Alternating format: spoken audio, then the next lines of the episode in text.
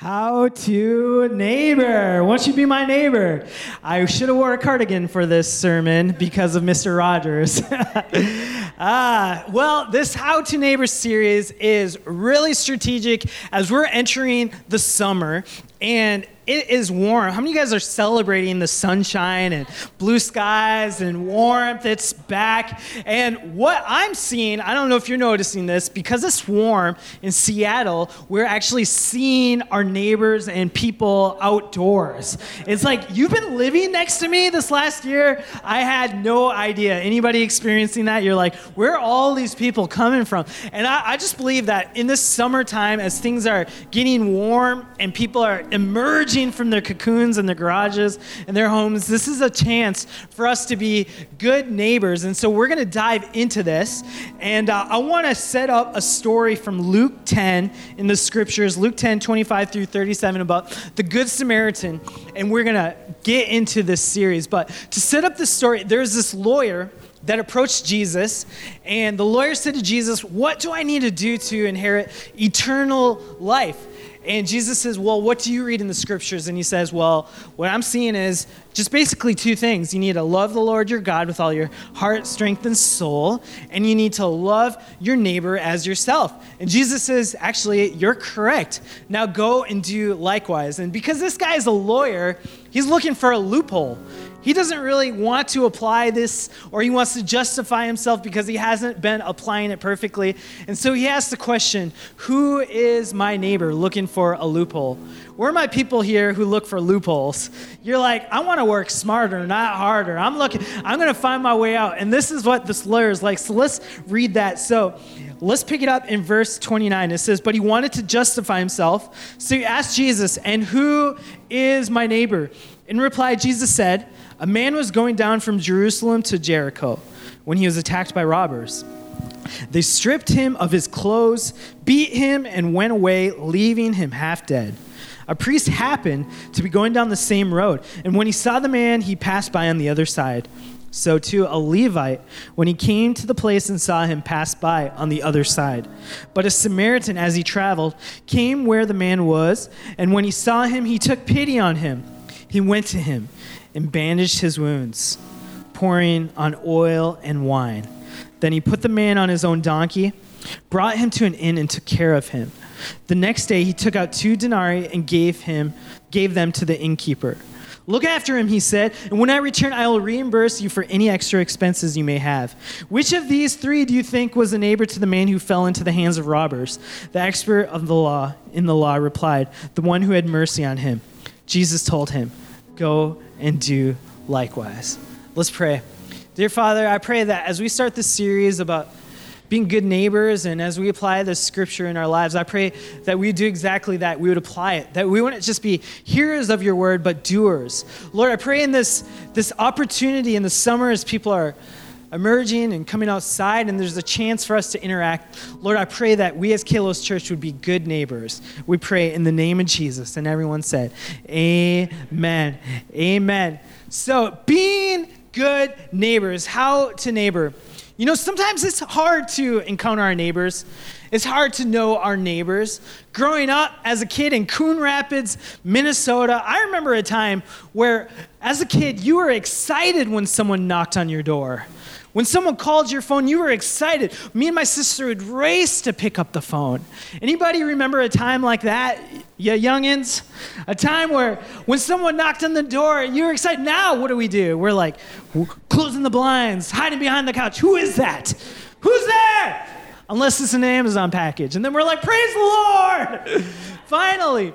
But it's a day and age when we are like suspicious of anybody who enters our property, anybody who would dare knock on our door. We actually, at our house, we have a sign that says, Don't knock on our door, don't ring our doorbell because the baby is sleeping. and it's crazy. This is happening all through our society where we don't really know our neighbors. You know, I uh, moved to Bellevue with my family about a year and three months ago, and I, I really wanted to learn who my neighbors were uh, because we have some crazy neighbors and didn't have any names attached with them. Like we live right by this like mansion And it always seems like there's an ambulance or a police there.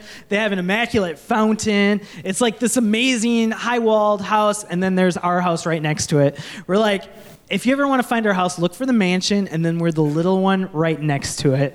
And they have a Wi Fi uh, network name that says, You'll Never Leave. And we see like ambulances and police out there, and we're like, This is kind of creepy. And for some reason, oh, please pray for me. They power wash like 24 7. It's like 7 a.m., our baby's sleeping. It's a weekend, a Saturday morning. I'm trying to sleep in. And this is what we hear all day.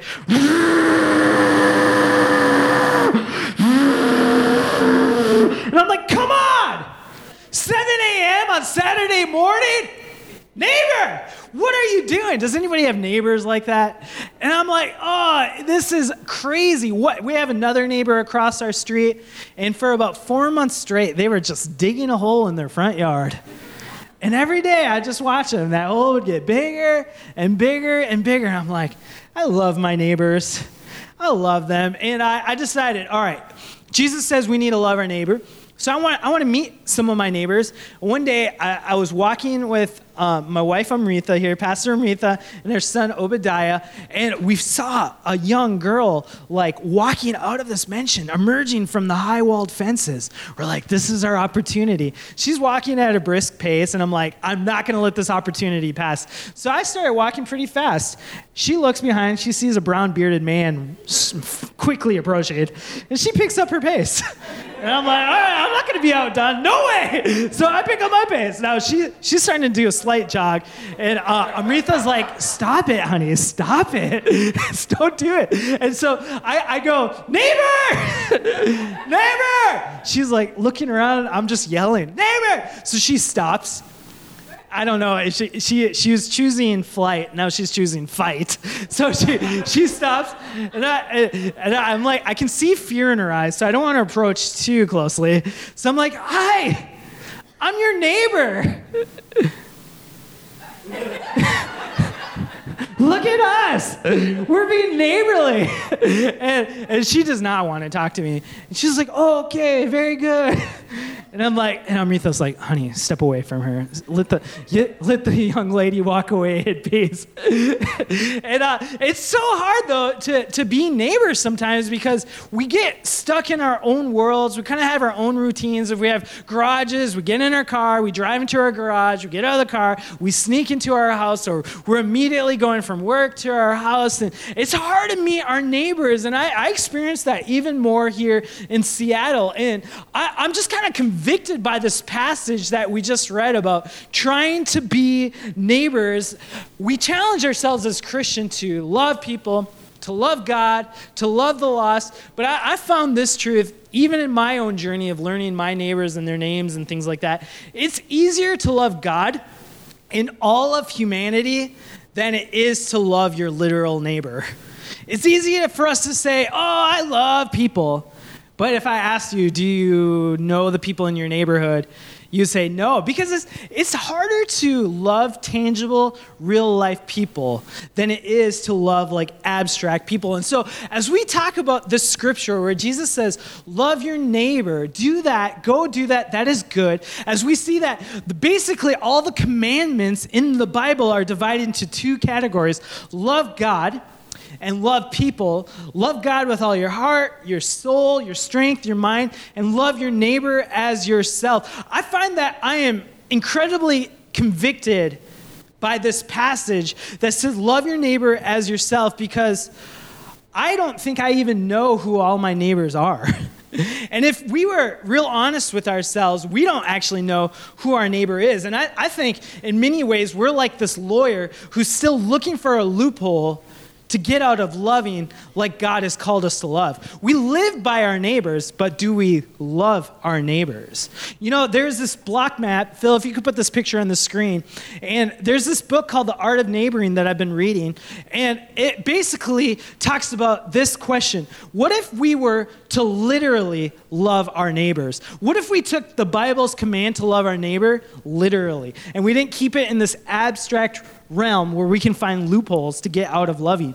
And so if we live here, how many of you guys would know the people who live in front of you, behind you, to the side of you, and into the corners of your neighborhood? If we're going to be real honest in this place, how many of you guys know the names of the people that live all around your house? Raise your hand if there's anybody. You would say you know everybody. That's awesome. So we have one hand. Is do we have two hands in this place? I can I can make us bow our heads and close our eyes if that'll make it easier to raise your hand. Anybody else? We got one hand. Two kinda, two hands, three hands. All right, hey, I'll take it. So in this whole room of God's people, where we believe in love. How many of you guys would believe in love? How many of you believe it? it's good to love the people around you? Even in this room where we're all on the same page about loving our neighbors, the fact is we found the loopholes. We don't actually know the people who live around us. And I, I'm the same. I could probably only name like three of these blocks uh, as far as the people who live around me. And this is crazy because this is like half of the commandments in the Bible love God, love your neighbor. But I feel like as a society in America, we are miserably failing. You know, back in about the 1950s, they said about 30% of people said that they were good friends and trusted their neighbors. But right now, in America, it says that as far as these stats I was looking up, it says 30% of people don't even know any of their neighbors in America. And so we are more isolated than we've ever been in American history. I believe it's taken a toll on us. And so as I've even dived into researching this more, I, I was reading this report by this, this mayor in Denver, and he gathered with a lot of the pastors in that area. And the pastors asked the mayor, like, what could we do to bless our community? How could we make a difference as God's people, as the church? How can we love and, and show the love of God in a tangible way? And the mayor said, uh, I would just love it if you could create a neighboring movement. Because stats say that when people know their neighbors and trust their neighbors, crimes go down by about 60%. People have higher quality of lives, they're happier emotionally. Uh, when people trust their neighbors, actually, the length and longevity of their life increases. So there's health benefits, crime benefits, there's uh, just societal benefits. So if you as a church could create a neighboring movement, that would be really beneficial. Because this is what the mayor said. It's so convicting. I don't see any tangible difference between Christians and non Christian neighbors. And this is so convicting because when we look at what Jesus said and how they divide half the scriptures, the commandments, and how we ought to live as God's people, half of them include loving your neighbor as yourself. Yet, in this society and in this community, they found that there are no differences between Christian and non Christian neighbors. Isn't that convicting? And so I, I believe that as we try to love everybody, we end up loving nobody because we keep it into this realm of abstract, intangible. But I feel like we are called to love our neighbors. And so Jesus, when asked this question, who is my neighbor, brings up the story of the Good Samaritan. So basically, a man was beaten and he was stripped and he was left for dead on the side of a road, on this road between Jericho and Jerusalem. And this was a, a pretty remote road. If you could put up a picture of uh, what this road looks like. And so, as you can see, there is an elevation drop. So, on this road, you would actually descend about a mile and you would go downhill into these remote areas where it'd be really easy to get robbed. And you can see that this path, it's an actual road that still exists today. This path is not very wide.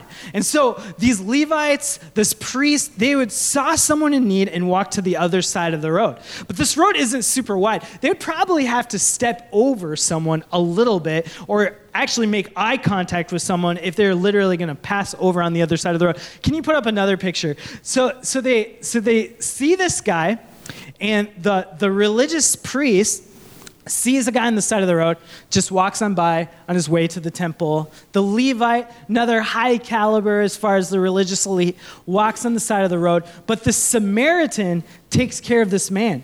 And this is really a controversial statement in a story Jesus is saying because the Samaritan was considered kind of a, a half breed, not fully Jewish, a mixture between a Jew, Jewish ethnicity and a Gentile ethnicity. And so these people were despised. And the story goes that the religious elite, they didn't take time to love this person, maybe because priests, if they touched dead bodies, they would be unclean for seven days, or maybe because they were busy going to the temple. They just didn't have the time for it. But yet, the Samaritan, who is ethnically not part of the elite, who is really someone that it would be the least expected person to take care of someone and show love, he actually steps down and takes care of this person, pours oil and wine on the wounds, and actually puts him on his donkey, brings him to an inn, and gives him two days' wages worth of money, the denarii. And we just see an outstanding amount of love. And I, I just find that this scripture and this story that Jesus says was impactful back then to this audience, but it is to us today. Because I, I, believe in our neighborhoods, in our communities, the people that are represented on those block maps, uh, they're neighbors that have been stripped down by society, who have been beaten, who have been left for dead, and they're wondering does anybody care about me? Does anybody love me? Like they're not even, they don't even care if it's Christian or non-Christian or anything. They're just wondering, like, I, I feel like rejected, alone, I'm desperate. I don't, I don't know how to take care of my children. I, uh, my, my husband left me. I, I've never mowed the lawn before, or I just, I'm in a different culture. I just immigrated to this state, and like, I, I don't know where to worship. I, I'm not used to this kind of food. And there, I just feel like there's people all around us in our neighborhoods that are just like this man who have been been left on the side of society and forgotten by the religious elite. And I, I, feel like I'm just like this. There's so many times where I, I, I just forget to love people in ordinary ways because I'm on my way to do a church service. And I just find this passage is so convicting. And if Jesus says to this man, go and do likewise, love your neighbor as you love yourself, there's a question I'm asking How are we supposed to love our neighbors as ourselves? How are we supposed to do it? And so I just want to share and encourage us and challenge us to, to do three simple things as a primer. This is not exhaustive, but I just want to encourage us as Kalos Church that in our communities we would be present, we would be available, and we would be intentional. That we'd be present, we'd be available, and we would be intentional. Be present. You know, in Acts 17, in the Bible, verses 24 through 27, there's this amazing passage that Paul shares. Paul's speaking to a group that aren't Christians, aren't even Jewish, and he says this to them The God who made the world and everything in it is the Lord of heaven and earth, and does not live in temples built by human hands. And he is not served by human hands as if he needed anything. Rather, he himself gives everyone life and breath and everything else. From one man, he made all the nations that they should inhabit the whole earth. And I like this passage. This is what I want to focus on. This verse right here. And he marked out their appointed times in history and the boundaries of their lands. God did this so that they would seek him and perhaps reach out to him and find him, though he is not far from any one of us. I want to challenge us today to be present in our neighborhoods, that people would actually know we live near them. You know, this passage in Acts says that God has picked a certain time and a place in all of history for you to live. It says that God has marked out your appointed times in history. You could have been born at any time of history, but you were born now, and He has marked out the boundaries of the lands that you would inhabit. I believe that it's not a surprise to God when you live and where you live. And so I want to challenge you to see where you live as a mission to make known the beauty of Jesus. Where you live to be a mission, to love your neighbor as yourself. Where you live, I want you to see it as an opportunity to love people who have been beaten and stripped and abandoned on the side of society. But in order for that to happen, we need to be available and own our moment in history. You know, the other day I was uh, walking to an ice cream shop with Andrew and Kirsten, soon to be Coriel. Uh, Pastor and Amrita and I, we were doing their marital, premarital counseling. And so they're getting ready to get married in August. Can we give them a round of applause, somebody? and so we decided uh, to go to the ice cream because people we previously counseled and now have a good marriage, I'm assuming because of that, Andrew and Rachel Jennings, they were going to get ice cream, and they said, Hey, does anybody want to get ice cream? Well, we normally probably wouldn't have eagerly jumped at this opportunity, but for the month of May, Amrita and I are on this challenge to not eat out for 30 days meaning we won't spend money on ourselves to eat out. but we will kindly accept the gifts of others who want to buy us food. Thank you, Moses, for Jimmy John's. and so many others who have blessed us. Thank you, Brian and Solomon, for the Costco lunch. God bless your ministry. Uh, and, and so we're walking in to the Cold Stone Ice Cream or Creamery, and we get there. And it's so cool that we can walk to restaurants and we can just kind of be present in our neighborhood, be available. And so we walk down there and we see this beautiful baby girl that looks like our son, Obadiah. And Amrita goes, Hey, you have such a beautiful girl. And they go, Thank you very much. It's actually a son. This is our boy with a baby bun, a baby man bun. And we're like, What? We know exactly how that feels because we have a son with long hair. And whenever we put his hair in a man bun or a boy bun, everyone says, Oh, what a beautiful girl. And we say, This is a boy. Stop it. and we had this magical connection. And so, uh, you know, being very brown, we. St- they were brown too. I just go, can we take pictures together? And let's exchange phone numbers. And let's get dinner and things like that. And so we're taking pictures, and everybody else is a little creeped out. But it was awesome. And so this guy and I, we just started texting about how good looking we were because we looked the same as well, and how good looking our sons are. And we started this relationship just texting and in our neighborhood. And he just texted me yesterday. He's like, hey, I've been, you know, they've been looking for community. And he said, hey, I want to come to Kalos Church. And I, I'm just so excited because I believe that God has called us to live in our neighborhood for a reason. I believe it's not by accident. And just by being present in our city, it opened us up to a new relationship.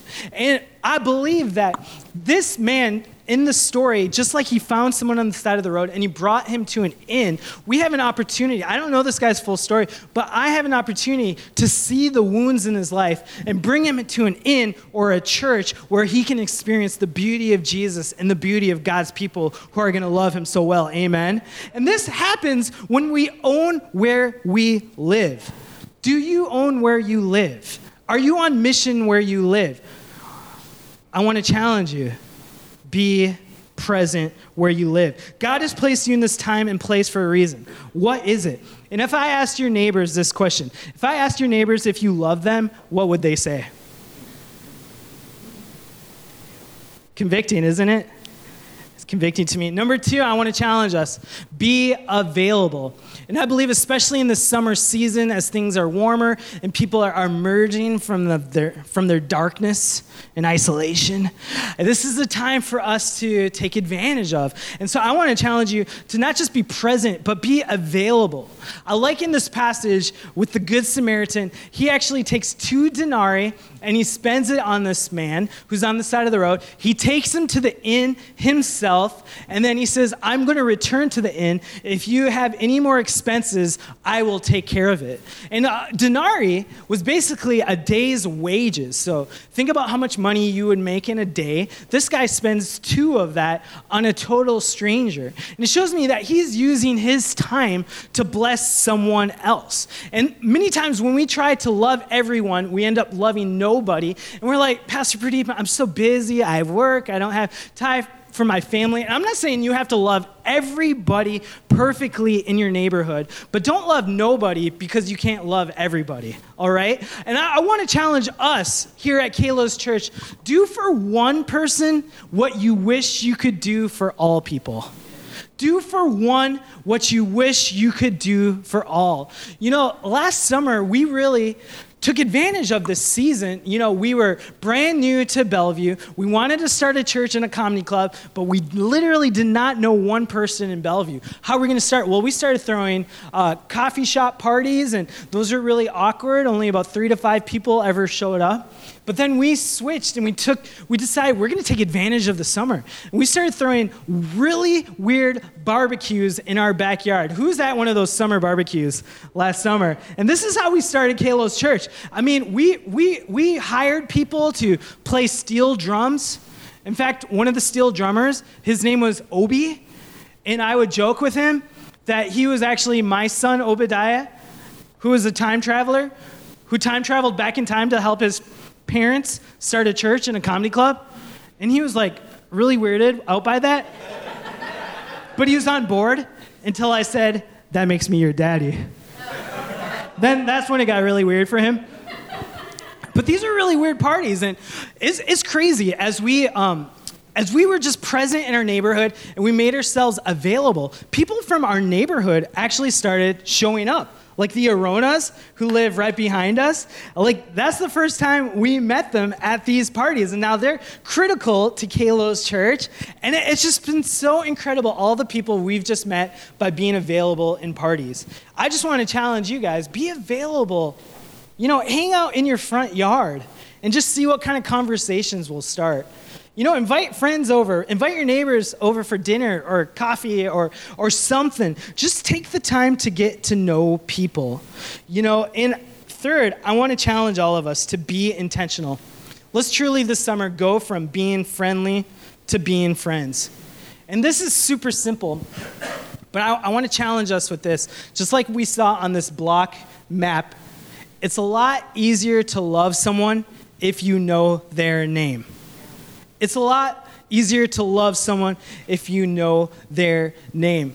You know, as we're present and as we're available, like the Good Samaritan, as we get into people's lives, I just want to challenge you learn the people's names in your neighborhood. Like, take the time. I'm convicted. I only know like three people in my neighborhood, but this summer, I'm, I'm planning on learning the neighbors behind me, and kitty corner and things like that because I, I don't want to just wave at people. I want to go from waving to saying, hey man, to saying, hey Mike, to saying, hey Mike, how are you doing? To saying, hey Mike, I noticed your son moved back into your house. Is everything going all right? To saying, hey Mike, eh, hey, I, I just want to let you know I'm here for you. To saying, hey, yeah, yeah, I'll pray for you, Mike.